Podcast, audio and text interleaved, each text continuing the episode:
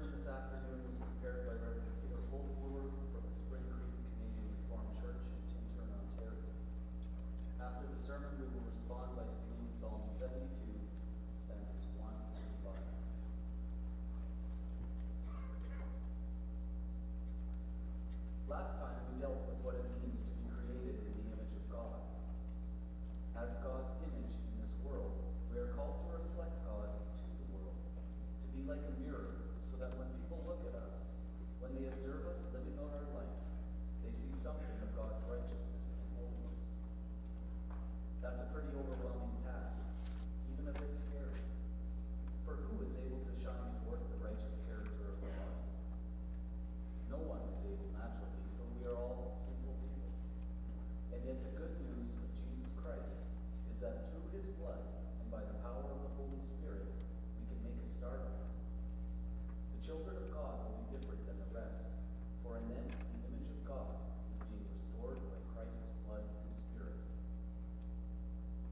Still, there is more to being God's image.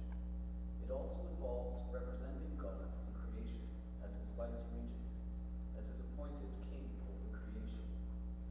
The Lord speaks of this task in the same breath as he speaks of his image in verse 26. Let us make man in our image, in our likeness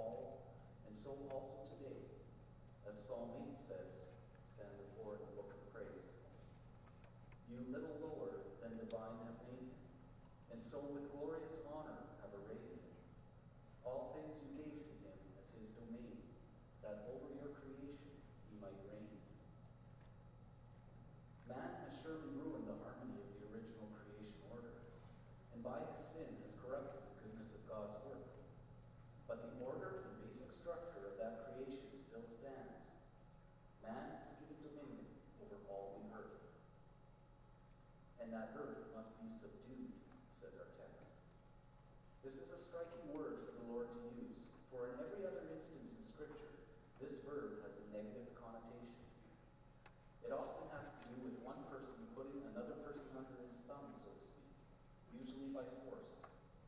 Nations are subdued, enemies are subdued, and slaves are said to be subdued. It means bringing someone or something under your control, your authority, so that it does your will. Well, in a creation as yet without any sin, the negative connotation cannot be there. Yet we should understand from this word that the earth did not automatically bring forth its riches or its resources and drop them at Adam's feet. No, man had to go out and get them. Creation did not of itself bring forth all the fruits that it had to offer, but man had to work the earth and find ways to access those products, those materials. The earth was created as a place without sin, but not yet developed. A world with incredible, endless potential for growth, expansion, and advancement. But man had to go after it. Man and his labor are like a key which unlocks the potential of the earth. We see that so clearly in Eden itself. In the garden, the Lord started Adam and Eve off with a grove of fruit trees from which they could pick and eat. He gave them a stock supply of food to get them going, but he expected them to work for their daily bread too. The Lord had also given man every seed bearing plant for food. But to receive the benefits of that, to receive a crop of wheat or barley or potatoes or coal or whatever else they had at their disposal, man would have to work. Man had to till the earth of Eden. Man had to in order for them to receive the benefit of the seed bearing plants, Adam and Eve had to plant the seeds and nurture them along. You see, brothers and sisters, a sinless world does not equal a workless world. It's a common misconception that many of us have, and we need to get rid of it. Work is a good thing, a blessed thing. People often carry this misconception forward to the future to heaven in the next life. They think it's going to be a place of eternal rest and work, where we constantly sing God's praises in one great big massive choir. Even unbelievers, when they come around to think of heaven, see us as angels simply floating on the clouds and eating Philadelphia cream cheese. But the Bible knows nothing of that at all. We will remain fully human when we die. And on the last day, we will be raised from the dead in this very same flesh. And we, in our glorified flesh, will be brought not only to a new heaven, but also to a new earth, to this present earth made new by the purifying fire of God. Is there any reason to think we won't do then what we were created to do in the beginning? We are people of the earth, given dominion over the earth. Why wouldn't we carry on that task now in perfection under the kingship of our Lord Jesus Christ? So, having dominion over the earth is to subdue the earth with our daily work. It means bringing creation under our control, not to dominate it as a cruel taskmaster, not to mistreat it, but to bring out the potential within. We should be more concerned than the environmentalists to care for this earth because unlike them, we know that it is God's handiwork, and we are to keep this creation as God's image bearers. And God will never abuse his own work. Instead, our task is to work with the raw materials provided by God and develop them in accordance with their nature. To make them do what they can do, and make them be what they can be, as the Lord gave every part of his creation its ability. By bringing that ability possibility to light, making it happen, we show not only the wonder of creation, but through this work of our hands, we demonstrate the wisdom, power, and majesty of the Creator. Whatever beauty we can develop, whatever technology we can produce, whatever good and useful purpose we can make the earth and its resources serve, all of it is only possible because God created the earth with that potential, and He created us with that ability. And this applies to the animals just as well. We are to rule over them. We are to exercise authority over them so that they too can fulfill their potential for advancement and development. Let's think of Adam and Eve's situation again to make this more concrete. There they were in the Garden of Eden with the command to work the earth. How were they going to do that? Perhaps at first they began with their hands in the soil but it's not hard to imagine that they soon reached for the branch of a tree to form some kind of basic home or shovel. We know for a fact that all sorts of animals roam through Eden, including, undoubtedly, horses and oxen. So the thought could not be too far from Adam's mind to harness the strength of these animals in order to help him till the earth. That way he could till more of it faster, harvest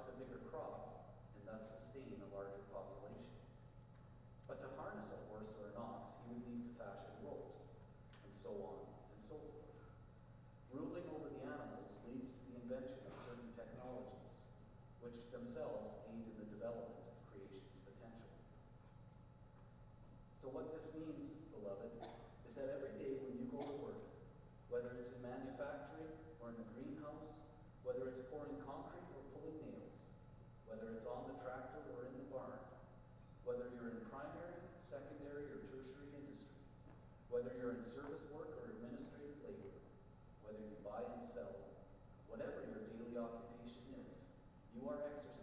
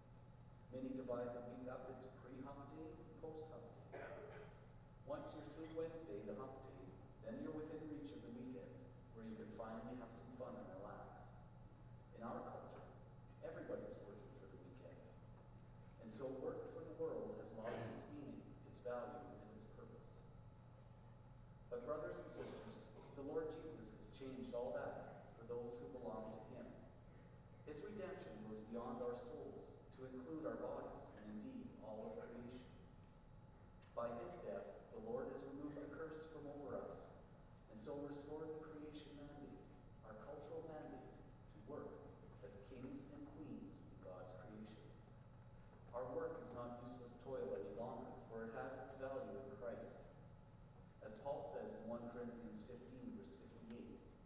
Your labor in the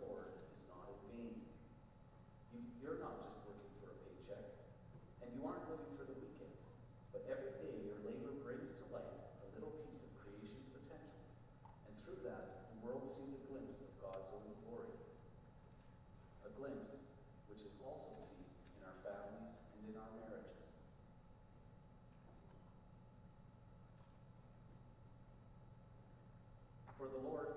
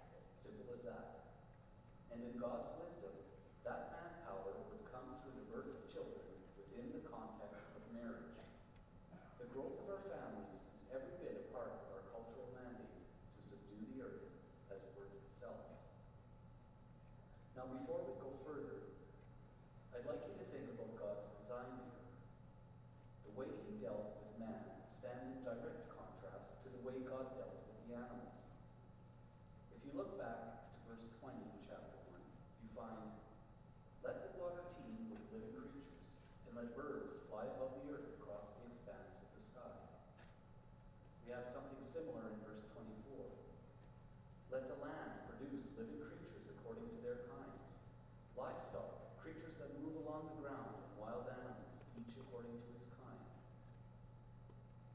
The water creatures, the birds, and the land animals were created in a multitude, in a variety of species, with more than one of each kind. But when God made man, he made only one person, Adam. Later that day, he made Eve as well, but there was no multiple species of mankind. There was no multitude of people. The Lord could have made a hundred thousand people at first. He could have given Adam and Eve many helpers immediately. But by the end of the sixth day, there was only one male and one female. And God brought them together as husband and wife and commanded them to be fruitful and multiply. Isn't that remarkable? Marriage and the raising of children is God's specially chosen method to populate the earth, to subdue it, to have dominion over it. There's a lot of truth in the saying, the hand that rocks the cradle rules the world. Those hands are raising up a generation of kings and queens to rule God's creation for his glory. Marriage is therefore truly the basic building block of society, part of God's holy design and plan. And any effort to make marriage into something other than the union of one man and one woman is from the devil. Make no mistake. The homosexual attack on marriage today, let's add to that the Mormon perversion of polygamy, wants to undermine the redeeming work of Christ by destroying God's creation pattern. They strive to prevent man from going forward with his dominion over the earth as God's image bearer. Stop marriage, break down marriage, and you break down the kingdom of God. But we who are married in the Lord work to promote the redeeming work of Christ right in our own. It's important that we connect marriage to having dominion over the earth. When we think about what the Bible says about marriage, we tend to jump immediately to Genesis 2, where Eve is formed from Adam's side, and then given to him in marriage. And that is a very key text. But let's understand that already in Genesis 1, verse 28, the Lord spoke in a summary way about marriage, about the coming together of male and female in a relationship that would produce offspring. He also spoke about children who would grow up and take their place beside their parents in the subduing of the earth. Let's see here that it is God's command be fruitful and increase in number, fill the earth. Having children for a married couple is not optional, it's commanded. Now, I know there are legitimate exceptions to this rule. In our fallen world, God also sometimes gives to some individuals the gift of being content as a single person. The Lord Jesus speaks about that, and the Apostle Paul was one such person. Such a person has different opportunities and responsibilities to exercise dominion over the earth and spread the kingdom of God. You can also think of married people who are physically unable to have children, or to have more children than they presently have. As a result of the general corruption of sin, this does happen and is often a source of great sorrow. Think of barren Rachel in the Bible, or Hannah, or Elizabeth. Such couples should understand that their marriage is still in every way a complete marriage. We'll speak about this more in Genesis 2, but marriage is the joining of one man to one woman under God. Children are an addition to that, God wills a wonderful blessing upon them. But children do not of themselves make or break is also true that a childless couple can in time come to see that God has a different purpose for their lives and presents them with different opportunities to serve in his kingdom. But it often still hurts deeply that they can't have children of their own. That sorrow highlights that childless couples are the exception to the general rule that married people, and then particularly married believers, are to be fruitful and multiply. And that's the point now. Children should be desired by those who marry. If you don't want children, don't get married. And children should not be desired in the first place because they are so cute, or to carry on the family name. They are not supposed to be a source of pride for us, but to be a source of glory for God. A lot of people today want kids in order to have a nice family for themselves one boy, one girl, kind of like one for dad and one for mom. But the children are not for mom and dad. They are for the Lord. They are not even from mom and dad ultimately, but they are from the Lord, and so they are for the Lord. Brothers and sisters, being children, being bearing children, being fruitful, must be connected with having dominion over the earth as image bearers of God. Don't forget that. The Lord Jesus has renewed that part of our creation mandate too, and has given purpose and meaning to childbearing. It's not just to keep the human race going, but it's to expand the kingdom of God and raise up new kingdom citizens. Now, I know all sorts of questions come up with this subject. How many children is enough? How many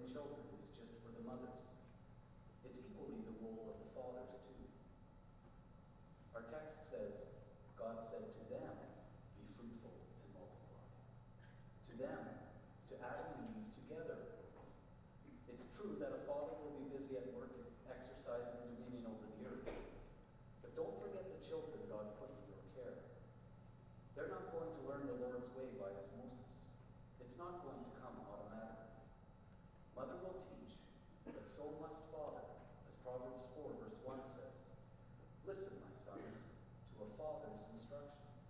Pay attention and gain understanding.